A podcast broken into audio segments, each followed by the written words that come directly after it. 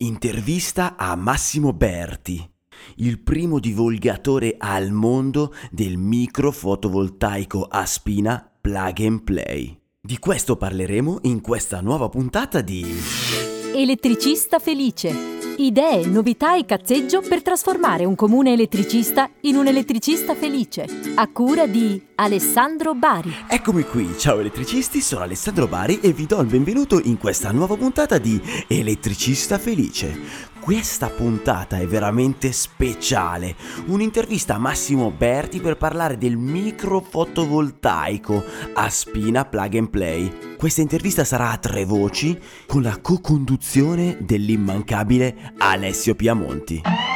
Ma prima di iniziare ad ascoltare l'intervista vorrei ringraziare veramente di cuore chi crede realmente nel progetto di Elettricista Felice. I finanziatori di Elettricista Felice sono quelle persone che hanno voluto fare la differenza andando su elettricistafelice.it slash fai la differenza e finanziando anche solo con un dollaro al mese questo progetto. Queste persone sono Alessandra Formaggio della Rigel, Massimo Bonucchi del Classic Devices Club, Alessio Piamonti del Professionista Elettrico, Stefano Salmoni di Web Karma, Marco Biancardi di iLook, Eric Cosentino di Smart Bini Catania, Mattia Gaiani di FM Electric, Daniele Buonalumi di GE, il giornale dell'installatore elettrico. Grazie, grazie, grazie, grazie, grazie, grazie, grazie, grazie, grazie, grazie, grazie. Non posso esimermi dal ringraziare anche tutte le persone che hanno lasciato una recensione a 5 stelle su iTunes, perché questo ci aiuta a divulgare il progetto Elettricista Felice e farlo conoscere ad altri colleghi. Grazie, grazie, grazie, grazie, grazie, grazie, grazie, grazie, grazie, grazie, grazie.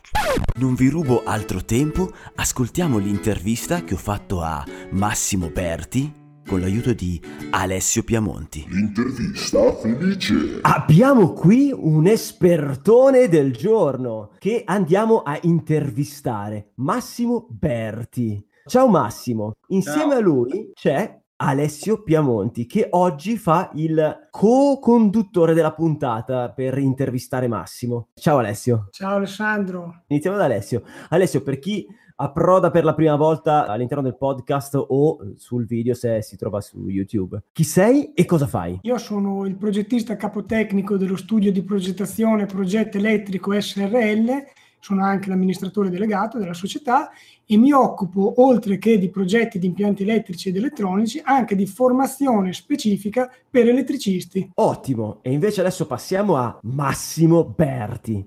Chi sei e cosa fai? Sono un tecnico commerciale, non si sa bene quale sia la priorità fra vendere e costruire. Ho portato avanti dal um, 2011-2012 quest'idea, che era quella di trovare il sistema di dare energia elettrica alle famiglie senza particolari problemi tecnologici né normativi. E è nato il microfotovoltaico a spina, che io eh, curo nel suo percorso di normazione italiano e eh, commercializzo per gli interessati. Hai seguito la progettazione dall'inizio di questo progetto? Sì, l'ho seguito perché non c'era nulla che potesse neanche lontanamente pensare che un elettrodomestico potesse produrre energia.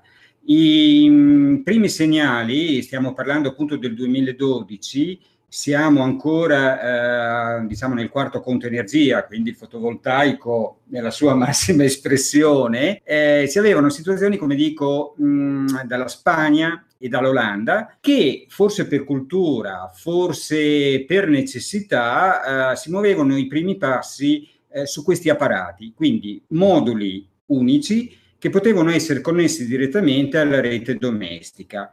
La cosa eh, più naturale e immediata nella connessione è quella appunto di una spina da elettrodomestico. E come, come evolve la cosa? Ma la cosa evolve eh, diciamo a due velocità che potrebbero essere una del, dell'italiano che ricerca questa autonomia, perché insomma la burocrazia in qualsiasi aspetto la raccontiamo pesa all'italiano, e ognuno credo abbia delle, delle, esperienze in merito, e dall'altra parte un sistema poco avvezzo a liberalizzare, ovvero lasciare al libero dominio questa materia.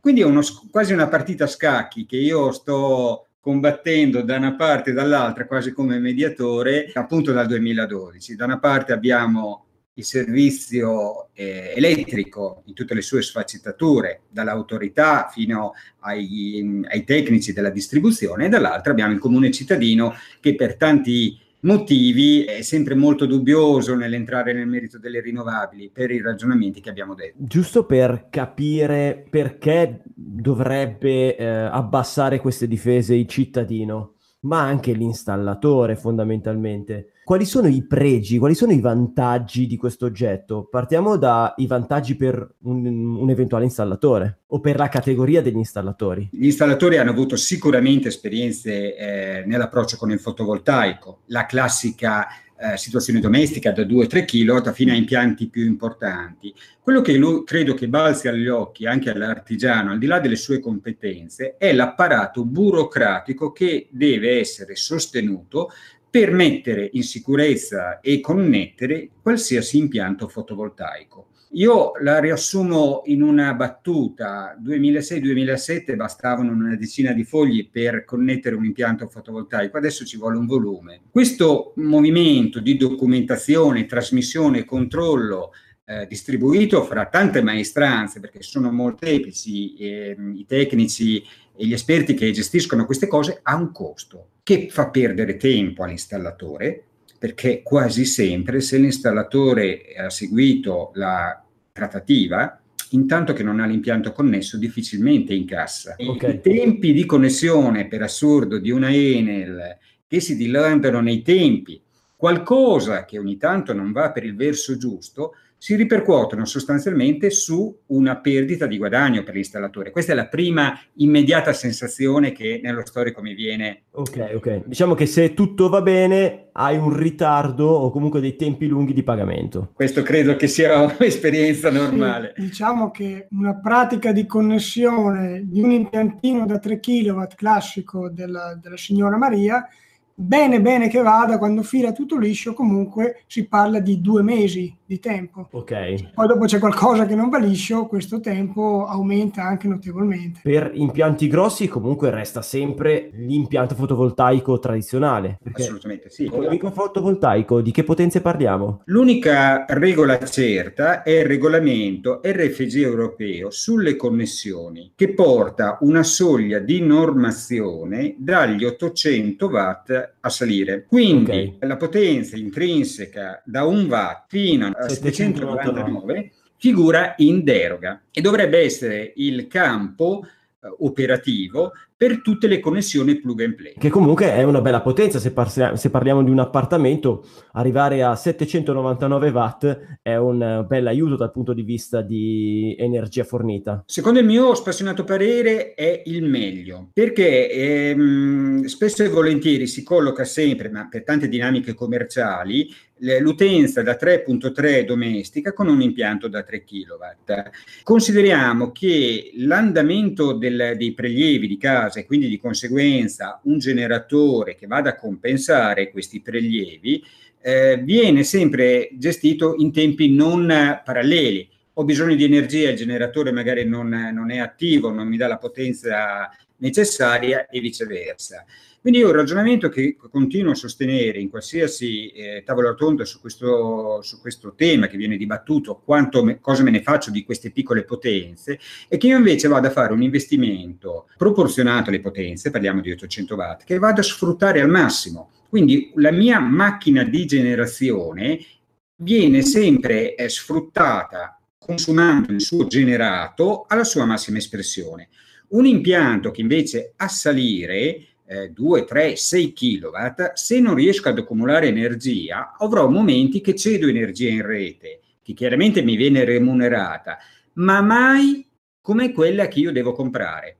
Quindi avrò nella torta, se ipotizziamo, di una grafica produttiva, il settore che autoconsumo in rapporto alla potenza dell'impianto che in un micro può toccare l'85-90%, in un impianto da 3-4 kW può essere solo del 30%. Quindi sì. questo è un fattore che io continuo a ribadire. Sì, diciamo che in base alle mie stime una famiglia media riesce a fare un autoconsumo difficilmente superiore al 35% con un impianto fotovoltaico tradizionale.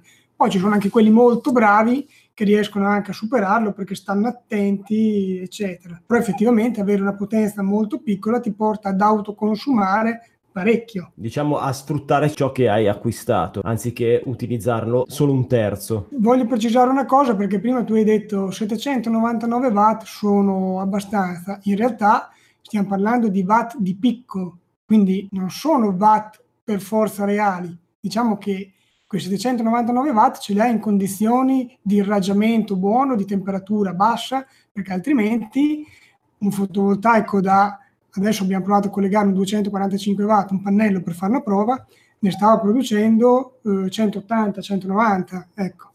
Ok. Diciamo che adesso stiamo lavorando con energia solare perché bene o male se facciamo i monitor in conteggio quei 180 watt li riusciamo a coprire. Quindi... Una connessione solare questa. Una connessione solare oggi, perfetto. Tornando ai benefici per gli installatori, allora abbiamo detto sicuramente non avrà il ritardo nel pagamento perché fondamentalmente non c'è burocrazia nell'installazione un, del microfotovoltaico, giusto? Escluso la tracciabilità, questa è una cosa che Terna pretende, è anche una tutela per tutti quanti, sapere dove sono gli impianti. Quindi eh, sulla falsa riga della, della Confederazione Elvetica Presumibilmente ci sarà una documentazione che l'utente finale dovrà trasferire perché l'utente finale è quello che è responsabile dell'impianto sostanzialmente e dovrà trasferire o la distribuzione locale oppure a terra su un portale. Ecco, quindi qualcosa che dirà io, Massimo Berti, ho comprato questo impianto di questa potenza, lo installo eh, in questa via, in questo civico e siamo arrivati. Ci sono altri vantaggi per gli installatori? Sì, io ritengo il fatto di risparmiare tempo. Per me è vitale quando si fa l'economia di cantiere conteggiare costi che vengono poi eh, a ricaduta pagati dal cliente finale, che sono quelli dell'infrastruttura perché banalmente perdere tempo per mettere in sicurezza una copertura, trovare dei guai per far passare il cavo nel corrugato che c'era la famosa predisposizione, ma era solo famosa, perché poi in realtà alla prova del 9 non si riesce a utilizzare. Ecco, porta con un precablato, che questo si tratta, a risparmiare ore lavoro ore lavoro che sono il fardello più grosso oggi quando si parla di fotovoltaico, visto la caduta libera de- della componentistica. Quindi il ragionamento deve essere visto non tanto come il fai da te, perché spesso e volentieri uno dice ma allora questo prodotto eh, se lo installa il cliente io cosa faccio? No, la supervisione ritengo che sia sempre comunque fondamentale. La stessa autorità sta andando in questa direzione perché teniamo presente che eh, quando si parla di impianto plug and play che può entrare ed essere connesso in un'abitazione, diciamo tutto e diciamo nulla. Abbiamo abitazioni con impianti che manca addirittura la terra, eh, abitazioni che sono al limite eh, del lecito. Quindi avere la supervisione di un installatore che vede lo status quo dell'abitazione può essere anche motivo per lui di allargare il campo operativo, perché va da sé che si, si connette il, il, il micro fotovoltaico e poi dopo la struttura di base è talmente malandata che ci si mette mano. E dall'altro punto ehm, l'autorità si sentirebbe più tranquilla per quelle che sono le indicazioni di connessione, che prevederanno al 99%, quindi una cosa ormai assodata, una linea dedicata.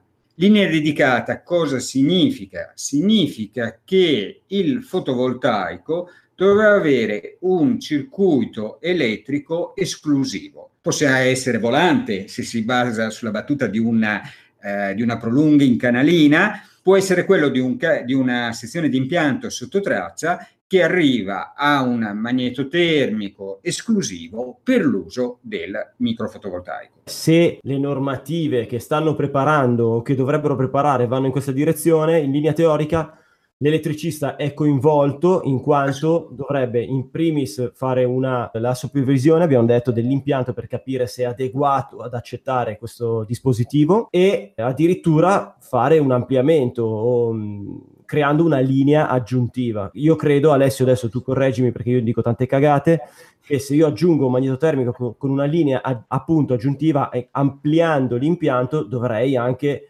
una, fornire una dichiarazione di conformità per la linea che io vado a installare. Assolutamente sì, quello è un ampliamento dell'impianto.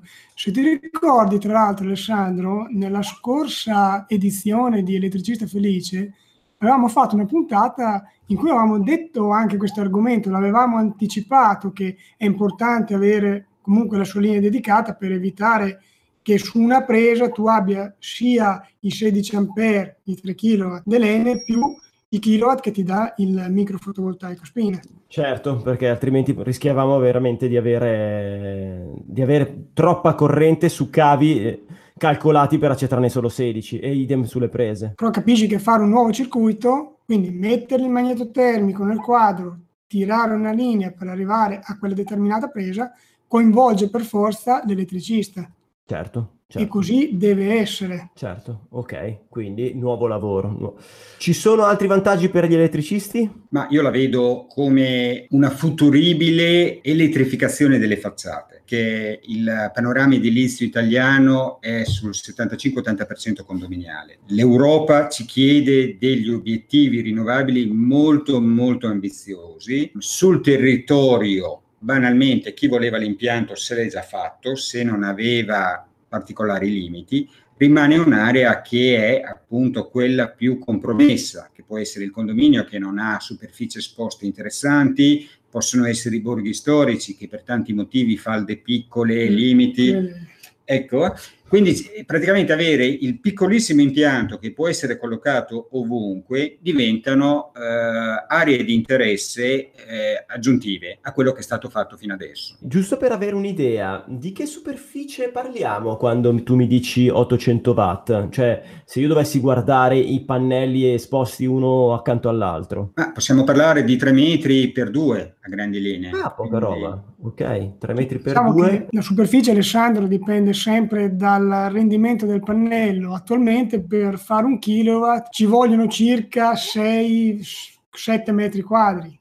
Con pannelli più prestanti basta anche qualcosina in meno come superficie. Restando sul microfotovoltaico e quindi proprio quel, quella tipologia di pannello e volendo sfruttare tutta la potenza che possiamo richiedere con il microfotovoltaico, quindi gli 800 watt, parliamo di 3 metri per 2. Sì, mm, sì 3 metri per 1,80, ecco, dipende, chiaramente c'è un minimo di, di, spazio di fuga per, no, per avere un'idea. perché anche questo diventa importante. molte volte ragioniamo sempre esclusivamente sui parametri tecnici elettrici, ma ci sono poi dei parametri tecnici sulla statica perché con uh, il cambiamento climatico abbiamo delle esperienze quotidiane, eh, il pannello deve essere messo in sicurezza anche dal punto di vista statico per non causare danno a cose o a persone. Fisicamente, cioè nella realtà, tu questi qua li stai già montando, no? Sì, Quindi... è un prodotto che dal 2013 è costantemente venduto con eh, chiaramente di volta in volta degli adattamenti secondo quello che è stata la normativa. Per gli addetti al settore è chiarissimo che il confine fra quello che si poteva fare in totale libertà e quello che oggi sta cominciando a essere incanalato in una normativa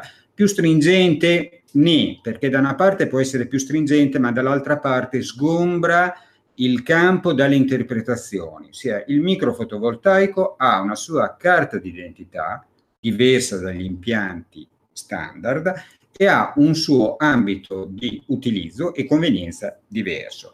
Il confine che dicevo prima è quello dell'agosto 2016 in cui la CEI 021 ha sostanzialmente azzerato quella finestra operativa che dal 2012 al 2016 ha permesso di eh, gestire il fotovoltaico con molti problemi, perché stiamo parlando di un prodotto che se la norma me lo permetteva, dall'altra parte creava inquietudine a tutti i livelli, però si è fatto le ossa.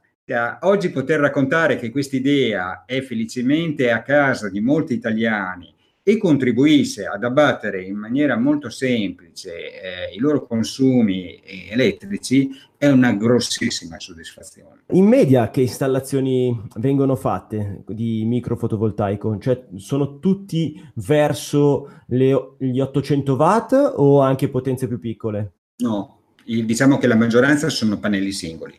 Pannelli singoli perché sono quelli più flessibili, adattabili per, per tantissime casistiche, non, non, meno quella dei soldi. Eh, Quindi di che potenza? Stiamo parlando dei 250, 270. Quello, quello, che state testando adesso in pratica? Sì, fuori è collegato un 245 e entriamo in, questa, in questa, questo campo operativo.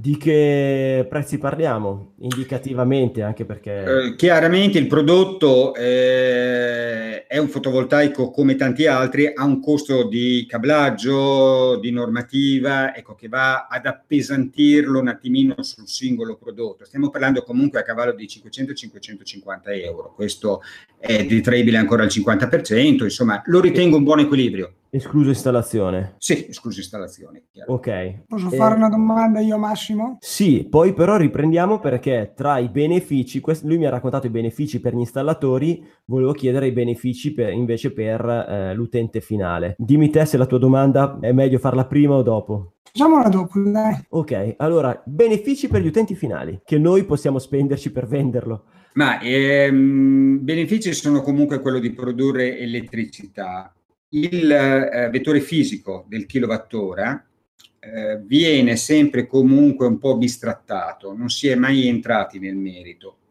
Ehm, viviamo costantemente il mercato libero, sconti a destra, sconti a manca, si cava sempre comunque la componente di prezzo commerciale. Il, um, infatti non, non, è molto che ho ribadito che crediamo di comprare la merce, il kilowatt, in realtà paghiamo delle tasse indirette perché proprio perché l'elettricità la consumiamo tutti, è uno strumento interessante per gli apparati governativi per scaricare i costi del sistema, così arrivano in ogni caso. Quindi io quando riesco a cavare dalla mia bolletta kilowattora, cavo non solo il valore intrinseco della merce elettrica, ma cavo anche tutto uno spessore di tasse che sono quelli che mi aggravano la bolletta. Questo è un fattore importante. Il, um, la media del risparmio è sempre comunque variabile al costo che io pago in bolletta. La domanda che mi viene fatta costantemente è quella, ma io quanto mi risparmio? E io giustamente chiedo, quanto paghi il kilowatt? Non lo so. Questa è la, la risposta classica. Quindi io dico, produco dei kilowattora, mi devi dare il corrispettivo che li paghi, per poter fare un'equazione di risparmio. E questa cosa va sempre nel nuovo perché c'è questa carenza informativa di base. Eh, semplifico dicendo che un utente da 3 kW e 3 di potenza, che ha un costo medio di 19-22 centesimi, eh, con un impianto singola unità da 250 watt, mediamente si può portare a casa quei 50-60 euro. Se lo stesso utente avesse una potenza installata di 4 kW e mezzo per tanti motivi, chiaramente il quid kilowatt che paga è maggiore e potrebbe arrivare anche agli 85-90 euro di risparmio annuo, che sono piccole cifre, ma io ribadisco è la goccia che mi riempie il tino. Perché essendo un prodotto che non ha sostanzialmente manutenzione e può essere equiparato alla durata ve- media di vita di un'abitazione, perché tutti cataloghiamo gli impianti, i famosi 20 anni e via di seguito, può essere un fattore eh, di riferimento, ma abbiamo impianti che sono già, con la tecnologia dell'epoca, hanno già superato i 22 anni, come è capitato a me, e stanno continuando a produrre. Quindi il kilowatt prodotto con la tecnologia di 22 anni fa è ancora buono, con una cosa interessantissima, che 22 anni fa, quando è stato fatto il programma economico di convenienza, come qualsiasi cittadino chiede, il kilowatt costava il 30% in meno di quello che lo paga oggi. Quindi è un investimento che non ha, a mio avviso, eh, rivali. Ho capito, ho capito. Qual era la, do- la tua domanda, Alessio? La mia domanda era come ehm, gestisci il fatto che attualmente la 648 ha una variante che impedisce di collegare un impianto di generazione alla presa spina. Sì, Dunque, la, entrando nello specifico della norma, eh, la 648 con l'ultima edizione porta l'attenzione degli utilizzatori, cioè quindi tutto il parco tecnico che si occupa di, di connessioni o circuiti residenziali, che c'è questo divieto palese nel connettere impianti di generazione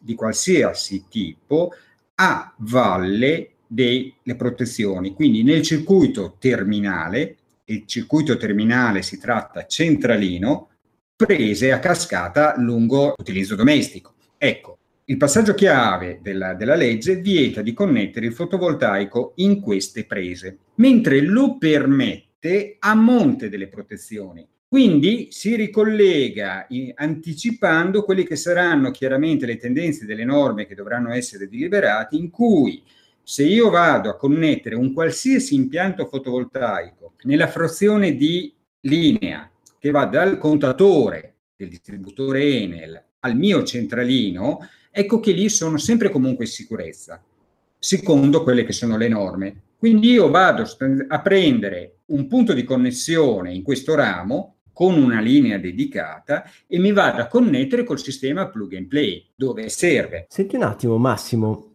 in questo tuo percorso dove stai facendo conoscere fondamentalmente anche su Facebook dove ti incrocio questo micro fotovoltaico plug and play, ci sono state delle persone che in qualche modo ti hanno aiutato oppure ispirato, ti hanno, non lo so, in qualche modo accompagnato in, nel tuo percorso? Ah, sicuramente sì. Eh, io sono partito nel 2012 su questi input che vengono dalla guerriglia spagnola che ha fatto una battaglia molto stretta su delle associazioni ambientaliste per avere e liberalizzare questo prodotto.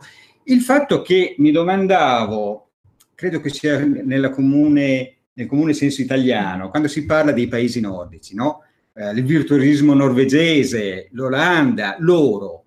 Cioè, c'è sempre questa cosa che a me stona, perché insomma siamo persone, fra virgolette, tutti europei, però loro, come se avessero nel DNA qualcosa di più dell'italiano, no?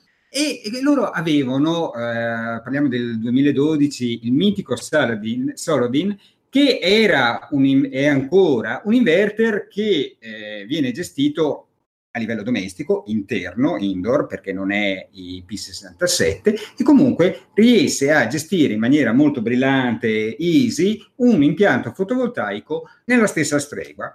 L'Olanda oggi ha 600.000 impianti censiti, quindi significa che non è più un'opinione, un vezzo del fai da te, ma un qualcosa che ha una sua concretezza. Forte di questo discorso ci abbiamo messo la fantasia italiana, perché dico la componentistica di un kit all'olandese fatto di cavi stesi nella falda, tutto questo, permettetemi, aggroviglio, problemi, non può essere cablato in un prodotto pulito venduto a scaffale nel supermercato, no? In cui l'installatore ordina il codice, se lo mette nel furgone, come fosse una plafoniera, se la monta. Sì. Ed è nato appunto il fotovoltaico eh, a Spina. 2012 si è cominciato a concretizzare l'idea, eh, ha seguito questa cosa molto da vicino lo studio tecnico Venturelli di Modena, anche lui un decano delle rinnovabili sin dalla prima ora, e una grossa marcia è stata dettata nel 2013 da um, Luca Bartoletti, referente della divisione innovazione della Camera di Commercio di Forlì, di cui eh, pubblicazioni, promozioni e siamo entrati nel merito del prodotto, cosa si poteva fare e non si poteva fare, fino al decolle con um, l'Internazionale dell'Innovazione di Bologna, appunto dello, del giugno 2013, eh, avvenuta a Bologna. E lì c'è stato questo confronto, soprattutto su esperienze internazionali, che hanno portato a dire non è più il Lego, permettetemi, quindi un qualcosa da fai da te, perché qualsiasi tecnico elettrico elettronico ha questa passione nel cablare, nel provare, ma dico, può avere realmente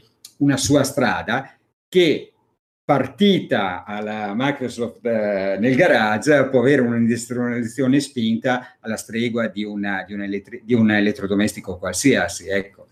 Dico una cosa che ci tengo perché molte volte eh, mi hanno chiesto ma il prodotto è brevettato. No, io volutamente ho voluto volgarizzare il termine, ovvero si sta parlando che la terminologia microfotovoltaico è talmente diffusa, ne ho parlato a destra e a manca, che non può essere più né registrata né brevettata. Tant'è vero che l'autorità per non assoggettarla alla mia persona, eh, nei dispositivi di legge parla appunto di un termine più generico che è il plug and play. Come viene commercializzato? Cioè, eh, viene distribuito attraverso distributori ufficiali o ci sono, ci sono delle a, altre vie, insomma? Ma sul web c'è una, una sezione che non è proprio una vendita online, eh, è un qualcosa che, come dico, viene utilizzato per farlo conoscere per chiarire i dubbi Ecco, la vendita pura, eh, prodotto visto come immagine su un sito, prezzo sotto alla eBay, non mi interessa, perché il cliente deve sapere che non ha un giocattolo, deve sapere che ha un grosso potenziale e deve essere accompagnato mh, con la prossima poi disposizione delle norme per sapere esattamente quello che deve fare. Quindi il portale su cui si fa comunicazione sul plug and play è una sorta di prodotto ibrido fra la vendita online e la vendita diretta da, di un tecnico che ti assiste. Quindi i miei migliori interlocutori sono sempre comunque tecnici, installatori, perché in quel momento stiamo parlando la stessa lingua tecnica. Loro chiaramente decideranno se sul territorio su cui lavorano, il cliente che hanno, eh, è più interessante gestire un micro fotovoltaico o un impianto tradizionale. Di conseguenza, allo stato attuale, diciamo, non c'è una vera e propria finestra eh, pubblicitaria che può andare a raggiungere l'utente finale. Questo cartellone che induce, invoglia il cliente finale a, a chiedere informazioni, a informarsi su questo micro fotovoltaico. Ma l'informazione c'è, fa sempre piacere divulgare il tema, eh, non è equiparato alla promozione che puoi trovare questo mese te lo regalo, l'altro mese costa di più, ecco cose di questo genere. Io il passaggio chiave, torno a dire, è sempre quello di lavorare con persone che ehm, tutelino il cliente finale, perché mh, mm, mi rilaccio al discorso di prima, ci può essere un parametro sicurezza che forse nelle corde degli installatori elettrici, ma a mio avviso c'è anche un altro fattore molto più importante che è quello della statica, perché con i temporali, con le, le, le follate di vento, vedere un modulo che è stato appoggiato lì perché tanto fa e vola via e cade la testa su un bambino, ecco che voi capite diventa importante. Sì, eh, la responsabilità è sempre dell'utente finale perché doveva attrezzarsi, e, e però il malumore eh, mi raggiunge direttamente. Quindi eh, quando esce un micro dalla, eh, dal mio laboratorio, che ha, viene sempre comunque monitorato perché i numeri seriali eh, di qualsiasi micro che oggi è attivo in tutta Italia sono ancora segnati, quindi io so vita, morte miracoli di tutti, tutela per il cliente, ma anche, anche ogni tanto sapere, dico va bene, non va bene, mandatemi delle foto, proprio perché è un tutt'uno, cioè il prodotto deve essere sicuro questa è una cosa che non transigo. Ok, di fatto questo dimostra che tu comunichi agli installatori e tu fondamentalmente raggiungi eh, e vuoi collaborare con gli installatori. Cioè il passaggio è ho questo prodotto, ho costruito questo prodotto che dà dei vantaggi a te installatore, ok, dà dei vantaggi all'utente finale, ma io non lo vendo, non sto facendo nulla per venderlo all'utente finale, ma voglio solo mostrarti che cosa ha di valido questo prodotto e poi tu decidi se venderlo al tuo utente finale. Questo è quello che stai facendo tu? Sì, questo è, infatti quest'anno ci siamo concentrati molto su un fattore comunicativo, eh, cercando di agevolare l'installatore, perché chiaramente se conosci il prodotto può avere delle opportunità di cui abbiamo parlato prima per allargare il suo giro di, eh, di fatturato, che è chiaramente moneta, ma mh, da un'altra parte fa un lavoro che è quello forse molto più vicino alle mie corde, con cui il mondo deve andare verso le rinnovabili, ma non questa parola che ormai ci riempiamo la bocca eh, nelle conferenze fra gli addetti ai lavori. Questo, eh, sono associato a varie, a varie realtà, eh, convegni ogni mese, eh, si discutono le linee guida del governo, si racconta quello che è capitato a Bruxelles, belle parole, ma siamo sempre un'equipe, serve a poco. Se io vado a sondare il comune consumatore che si confronta nel supermercato oppure di fronte a una manutenzione di casa, il fattore fotovoltaico non lo reputa importante, lo, lo reputa un surplus. Sì, forse lo metterò. No, deve essere parte intrinseca del circuito elettrico. Cioè, come ho necessità per far andare i miei elettrodomestici di una linea di protezioni di avere la fornitura elettrica che mi permette di comprare energia, devo avere un apparato di generazione a qualsiasi livello, ma ci deve essere. Cioè il dogma che voglio che sia chiarissimo, che fa parte del mio quotidiano, visto la realtà che ci circonda, che non è un, più un'opinione, cambiamenti climatici o quant'altro, se consumi energia da qualche parte la devi produrre. C'è stato in questa tua avventura che stai facendo, un momento di forte difficoltà dove stavi per mollare? Domandone, eh? Ma si sono, io le posso dire che eh, si sono messi in crisi dei rapporti familiari per credere in questa idea. Forse fa parte, credo, dei tecnici puri, di quelli che credono in un'idea, degli elettici altri, o dei disgraziati per altri. Sai, sono molte le, le, le sfaccettature eh, credere nelle, nei propri sogni e non mollare mai permette, permette chiaramente di arrivare a qualsiasi risultato. Eh, teniamo presente che non sono un SPA, sono uno dei tanti tecnici che si confronta con uh, il mercato, però posso essere la prova vivente che non sempre a testa bassa, con qualche mogugno, discutendo con il collega dobbiamo prendere atto delle norme, delle direttive che ci vengono proposte. Devono essere discusse, possono essere modificate. E a volte delle idee non geniali, perché non abbiamo inventato nulla di trascendentale, c'è stato solo un attimino di lungimiranza conoscendo il mercato, possono cambiare le regole del mercato contro quelli che te l'hanno imposto, in primis la distribuzione elettrica che in fatto di un contesto strategico, perché l'elettricità per l'Italia, tutti si arrogano il diritto di dire deve essere così. In realtà, eh, Alessio lo sa, alla base si trovano delle verità che hanno un peso molto più importante del legislatore, perché credo che sia palese che molte volte le leggi fanno acqua da tutte le parti. Le norme, le leggi, sì, sappiamo come sono, dai, inutile che per chi volesse mh, mm, entrare in, in, questo mondo del microfotovoltaico, dove potrebbe andare a trovare informazioni? C'è un sito, c'è un, un, qualcosa dove si può andare a trovare informazioni, dove ti si può contattare? Sì, il sito di riferimento, il portale con cui si cerca di mantenere aggiornato le, le news, compreso le pagine Facebook, che sono chiaramente anche queste determinanti per fare comunicazione, ma per ricevere input, perché in quel momento l'installatore in maniera indiretta scarica sulla sua pagina un post con uno sfogo che può essere dettato da una problematica, da un'esigenza. Ecco, cogliere queste cose diventa importante. Quindi io i canali di comunicazione non sono, come dicevo prima, diretti a dire ci sono, compratemelo al miglior prezzo, ti risolvo i problemi del mondo. No, ci deve essere un coso, una cosa uh, a doppio scambio e comunque mh, il portale di microfotovoltaico a spina è quello istituzionale con cui eh, si cerca sempre di dare delle informazioni corrette, ci sono i format per definire una potenziale ordine, ci sono i format per acquisire le prestazioni del prodotto, per dialogare, fare anche solo la banale domanda dal quanto costa a quanto mi rende, quanto mi risparmio, Um, la domanda più gettonata potrei dire, se ne parlava prima, il contatore monobidirezionale è una tematica che ha cavato il sonno agli italiani per il plug and play in questi tre anni. Spieghiamogli Alessandro perché magari non lo sa questa cosa qui. Entra nel merito delle due tipologie perché sennò faccio un monologo.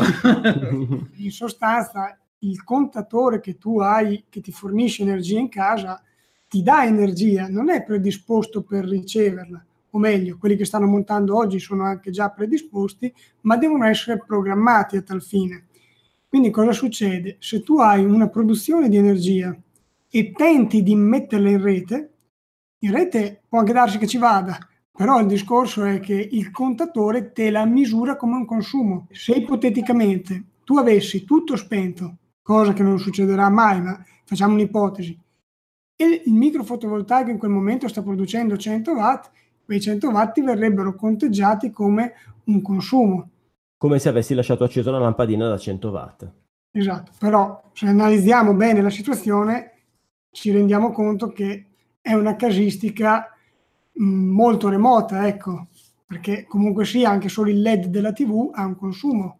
Cioè diciamo che in questo modo, vista così, ha anche senso avere un micro fotovoltaico con, che ti produce una bassa potenza, appunto per non andare a superare ciò che tu richiedi, corretto? Perfetto, proprio questo. Adesso questa è, questa è una dinamica che è, è addirittura d'arrivo, un anno e mezzo, due, e nella distribuzione sta sostituendo tutti i contatori, quindi ci troveremo dei contatori di ultima generazione. Sono prodotti fantastici perché hanno anche una scala di lettura a tre decimali, quindi io avendo i consumi li riesco a monitorare in maniera molto precisa. Questi, al di là che siano programmati, ecco, permettono in ogni caso di avere due canali diversi di eh, lettura, di registrazione, quindi un canale solo per i prelievi e un canale solo per le emissioni. Nel momento in cui ho un impianto tradizionale, 2 o 3 kW, viene attivata ehm, la connessione di scambio sul posto, quindi anche il registro delle emissioni per mancato autoconsumo viene attivato e quindi mi permette di avere una remunerazione da quei kilowatt che io cedo alla rete vengono consumati dalla comunità. Quindi un canale per i prelievi a debiti in bolletta per consumo, un canale per le cessioni per mancato autoconsumo distribuito alla comunità che mi viene pagato un quid al tanto. Questo dici già col microfotovoltaico spina e il nuovo contatore, cioè in automatico sarà così? Eh, dunque, allora, il, il contatore bidirezionale ha tecnicamente i due canali sì. Quindi lui capisse eh, i verso dell'energia, sia in entrata, come mhm. dicevo mm prima, viene registrata in, pre- in prelievi e in uscita in cessioni. Se io non programmo questo eh, contatore, quindi il tecnico Enel l'ha montato, il prodotto è bidirezionale ma non programmato perché l'utente in quel frangente era solo un consumatore. Okay. Quindi lui consumava il dispositivo ha i due canali, ma viene utilizzato solo quello per i prelievi e addebiti in bolletta. In quel frangente, se lui compra o gli viene installato un microfotovoltaico fino agli 800 watt, il mancato autoconsumo può transitare in uscita, viene registrato nei eh, registri della cabina secondaria e, e, tutto quello che riguarda diciamo, la statistica della distribuzione, quindi a ritroso possono vedere se hai ceduto, ma non essendo stato inserito nel contesto della moneta, sì. per dire io, vengono persi. Quindi io tecnicamente avrò flussi di energia ceduti alla comunità che vengono consumati, non mi viene riconosciuto niente, quindi io perdo il valore intrinseco del prodotto, ma in controaltare non ho un addebito come capitava nel monodirezionale, che prosegue la sua corsa. Perché per ricevere del denaro, per farmelo pagare, eh, c'è tutta la burocrazia di, di, che, che, dicevamo a inizio puntata, fondamentalmente. Eh, invece già sarebbe una cosa buona in caso di mancato consumo personale non pagare la sovrapproduzione, ecco diciamo. Certo, certo. Diciamo che la tesi che abbiamo difeso è stata quella di eh, nessun guadagno, nessun costo per questi piccoli apparati. Che comunque porta beneficio alla comunità. Sì, ecco, il beneficio della comunità è importantissimo perché mh, abbiamo sviscerato varie dinamiche. Le reti sono spesso critiche. Andremo verso un'elettrificazione spinta. Poter abbassare la curva di prelievo in maniera capillare, scaricando, brutta parola, però questo è, i costi di tante piccole generazioni alla comunità perché sono propri, avremo un vantaggio fantastico, quello di non dover accrescere ulteriormente le infrastrutture. Perché eh, io ho assistito ai drammi del, di un esproprio cabina, terreno per la cabina, e non puoi farci nulla. Te eri magari anche convinto di avere il tuo bel giardino, il tuo posto auto, poi si è stabilito che in quell'area la cabina ci vuole e non ti puoi opporre. Quindi il singolo in quel momento sta dando denari, sta dando un bene per il servizio alla comunità elettrica che ha bisogno di, un, eh, di una serie di infrastrutture. Quelle infrastrutture che chiaramente eh, danno beneficio a una certa area di pertinenza, potrebbero essere state evitate a suo tempo se tanti piccoli utenti avessero avuto un microgeneratore nelle ore di picco. Ecco, è una tesi estrema, nel senso che non è detto che sia sempre così, specialmente in virtù dell'aumento della mobilità elettrica, delle potenze che aumenteranno e tutto quello che ci andrà dietro. Però ribadisco che in molte realtà il microfotovoltaico può fare la differenza eh, mi viene in mente una casistica che spesso uso come esempio per chiaramente tirare l'acqua al mio mulino, che il, in una zona critica, inteso che le tensioni erano molto basse in un centro storico, uno studio tecnico di ingegneria aveva problemi costanti con l'informatica. Bastava che chiaramente la tensione di rete scendesse oltre il limite accettabile dai dispositivi che si spegnevano per lavorare aveva quattro UPS che continuamente compensavano questi salti di tensione. Le lamentele fatte verso la distribuzione erano sempre cadute nel vuoto. Perché? Perché era un costo per loro insostenibile modificare il tutto. Ha inserito 500 watt di microfotovoltaico, praticamente ha ridotto del 90%, qualche volta si attaccano ancora gli UPS, ma è rarissimo, proprio perché in quel momento i due micro gli alzano la tensione del circuito eh, degli uffici e mantengono in una finestra operativa tutta la sua elettronica. Quindi lui, il fatto che risparmi 50 o 100 euro all'anno è insignificante rispetto alla vega di gestire degli UPS come manutenzione, come problematiche per la sua attività. Chiaro, chiaro, chiaro. Citando gli UPS mi viene in mente un'altra domanda. Ha senso fare accumulo quando si parla di microfotovoltaico? A mio avviso no, anche se il prodotto può essere abilitato come tutti i, come tutti i fotovoltaici senza problemi. Ehm, quando si parla di accumulo, la mia tesi personale, che può essere smentita da altri tanti tecnici, è che si è perso già il treno delle batterie eh, statiche per le case vedo molto più prossima uh, utilizzare le batterie sulle auto, che sono già sostanzialmente bidirezionali, quindi io potrei avere una scorta di energia che non uso, secondo il mio utilizzo dell'auto, che posso sfruttare la sera per farmi andare, non so, tra i televisori le luci e via di seguito. Ecco, quindi usare questo polmone come batteria per poter interscambiare energia quando magari eh, le, le, potenze di generazione primaria della casa mh, mm, non me lo utilizzano. Ecco, quindi potrebbe essere questo il futuro, ma è la mia tesi. Dopo qui mi fermo, ecco, perché sennò mi potrei far fucilare dalle critiche per chi vende giustamente accumuli domestici di tutti i tipi. io sono invece dell'idea contraria che secondo me le batterie d'accumulo avranno uno sbocco molto elevato, ovviamente bisogna che i prezzi calino. Attualmente i prezzi sono ancora sostenuti. È bello avere queste, queste due pareri distanti, no? perché dopo poi interpelliamo te come giudice terzo. Vediamo, eh no, ma io, io, dico sempre il tempo darà ragione a uno o all'altro. Andiamo a prelevare questa registrazione tra qualche anno. Va bene, va bene. A, a proposito del futuro, cosa ti aspetti? Cosa ti aspetti dal, dal, dal futuro prossimo? Ma dal pu- futuro prossimo ci aspettiamo mh, entro l'anno una definitiva normazione sulla linea che abbiamo già accennato, quindi mh, con le dovute cautele l'inserimento sul mercato a fianco di tanti altri prodotti elettrotecnici e dopo una diciamo, un'acquisizione nell'immaginario collettivo, come possa essere un televisore, una plafoniera, un elemento informatico da parte del consumatore. Come ti vedi te rispetto a questo progetto tra dieci anni? In pensione. non, ne, non, te ne fotte niente.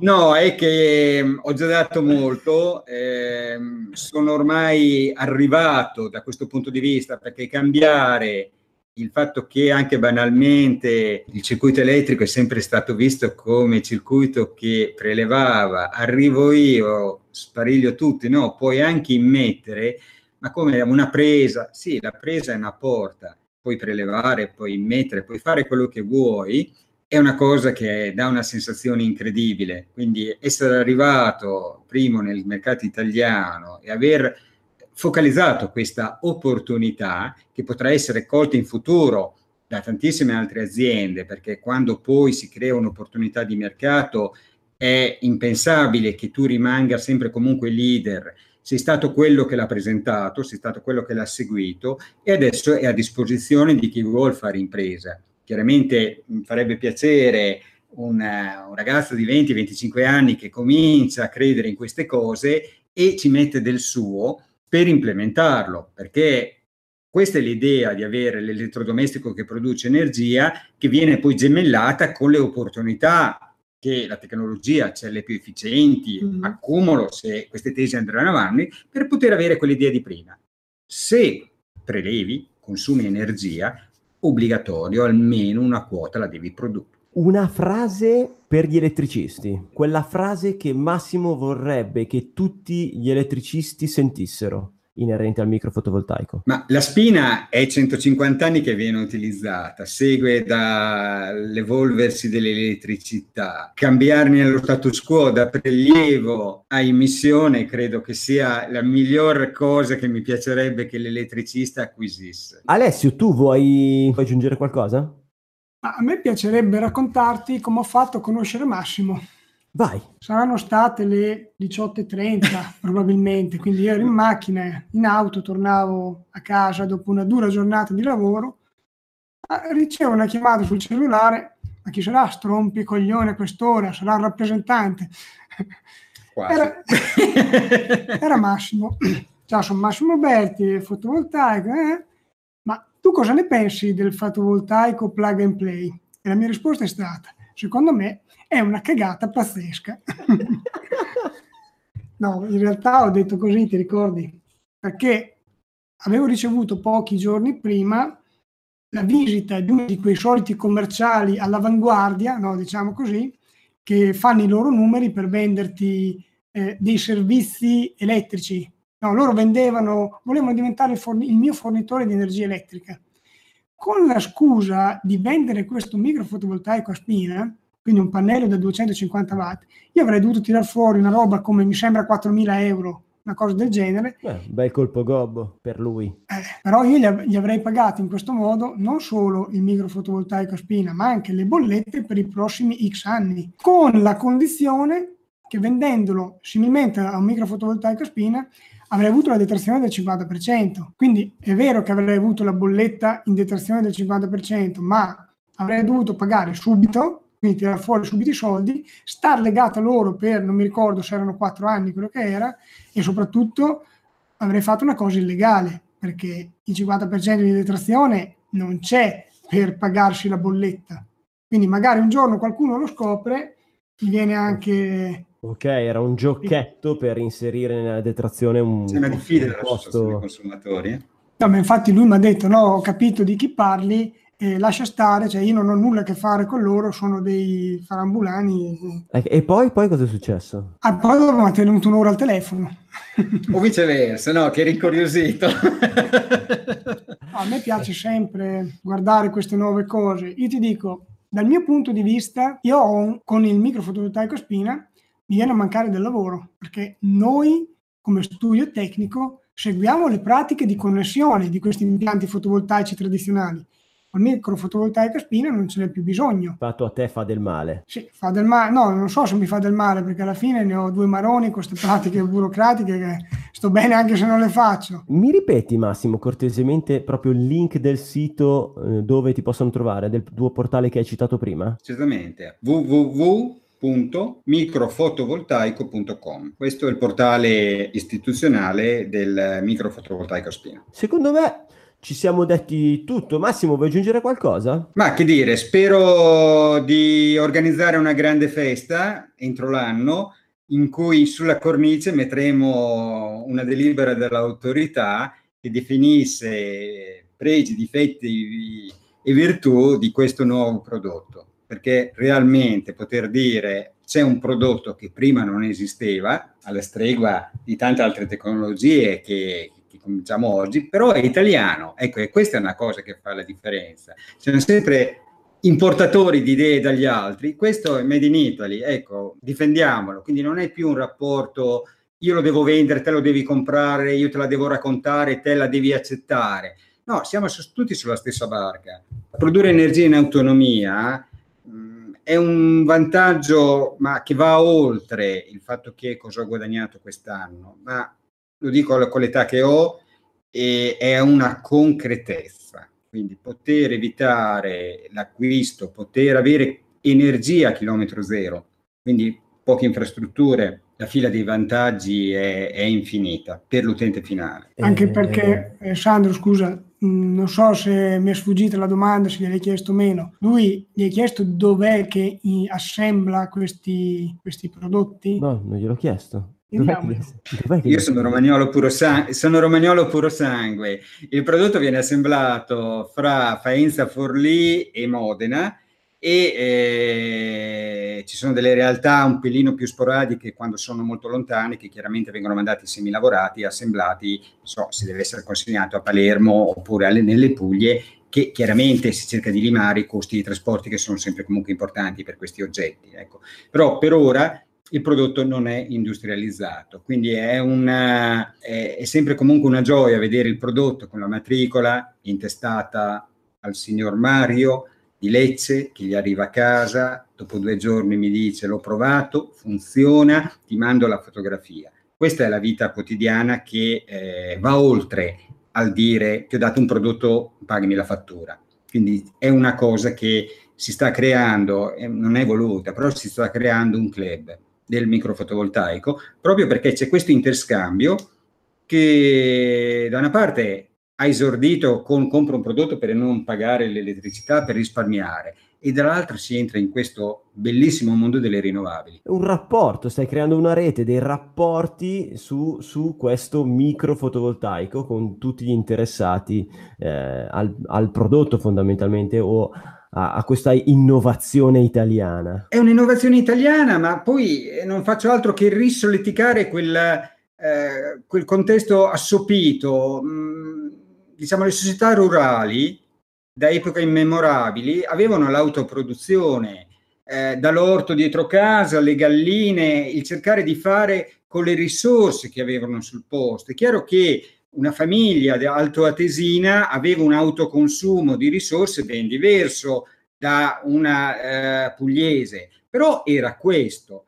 Il fatto che tutto è diventato un interscambio di beni, compro e rivendo e non c'è quel fattore italiano della costruzione, del creare, del arrangiarsi una brutta parola, però metterci del tuo. Ecco, io chiaramente ho fatto il prodotto, la famiglia che lo usa ci mette del suo, perché comincia a capire l'orientamento, comincia a capire il sole dove, come lavora. Ecco, è un'anella di giunzione sul fatto di entrare con la natura, con delle dinamiche che sono vecchie come il mondo, solo la nostra contemporaneità ci ha fatto dimenticare. Tu hai una visione molto etica, molto poetica di, questo, di, di, di questa cosa.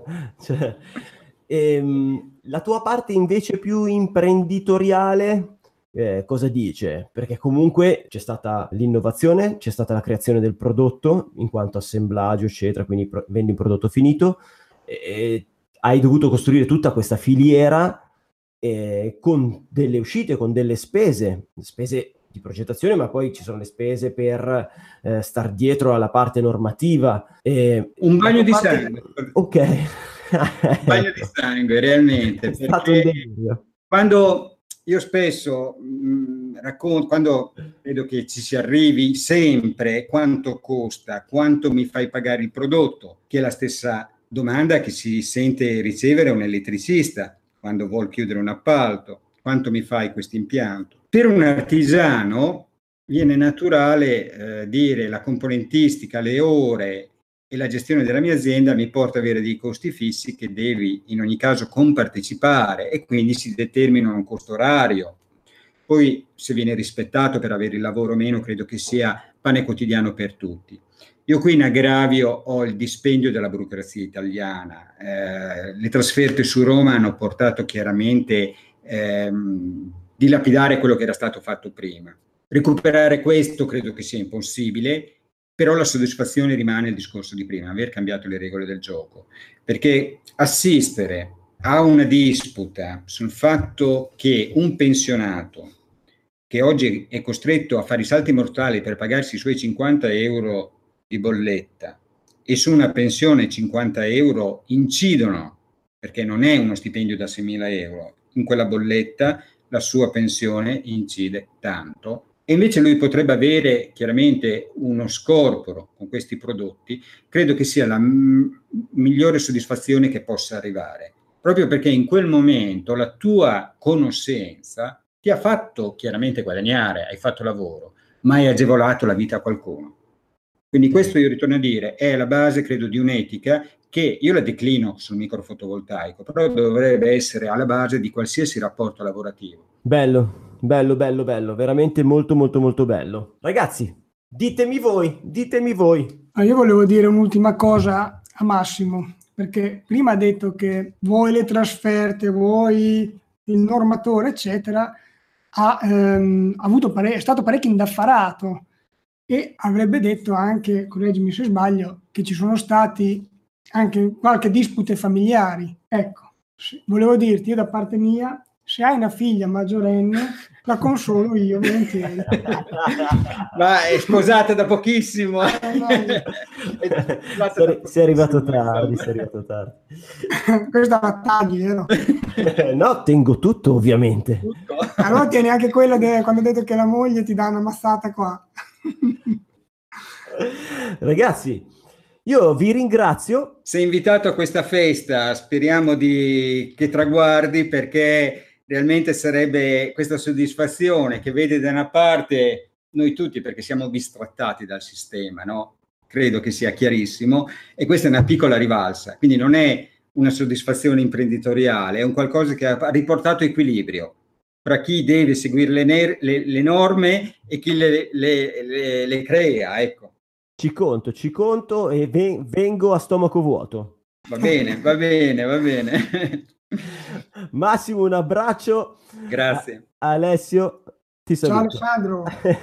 ciao a tutti e due. Ciao, ciao, ciao, ciao, ciao. Il consiglio inutile del giorno. Compito a casa per questa settimana andare a cercare www.microfotovoltaico.com.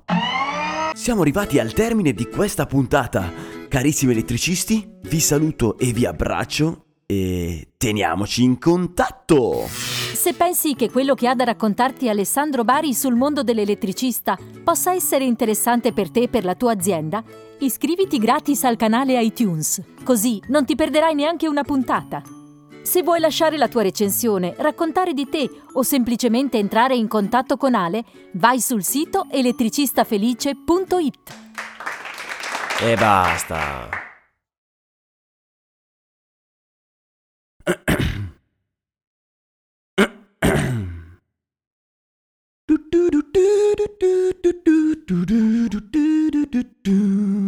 Ciao, sono Elettra, l'elettricista donna. A proposito di fusibili, l'altro giorno sono andata a cambiare i fusibili di un impianto fotovoltaico di un cliente e mi ha detto no, il vecchio dammelo che io faccio la collezione. Ah sì, gli ho detto anch'io faccio la collezione di fusibili, sono un po' più grandi, un po' più rosa, un po' più caldi, mi piacciono di più. Ciao. No, non è giornata, non ne posso più, guarda, io chiudo, eh, chiudo.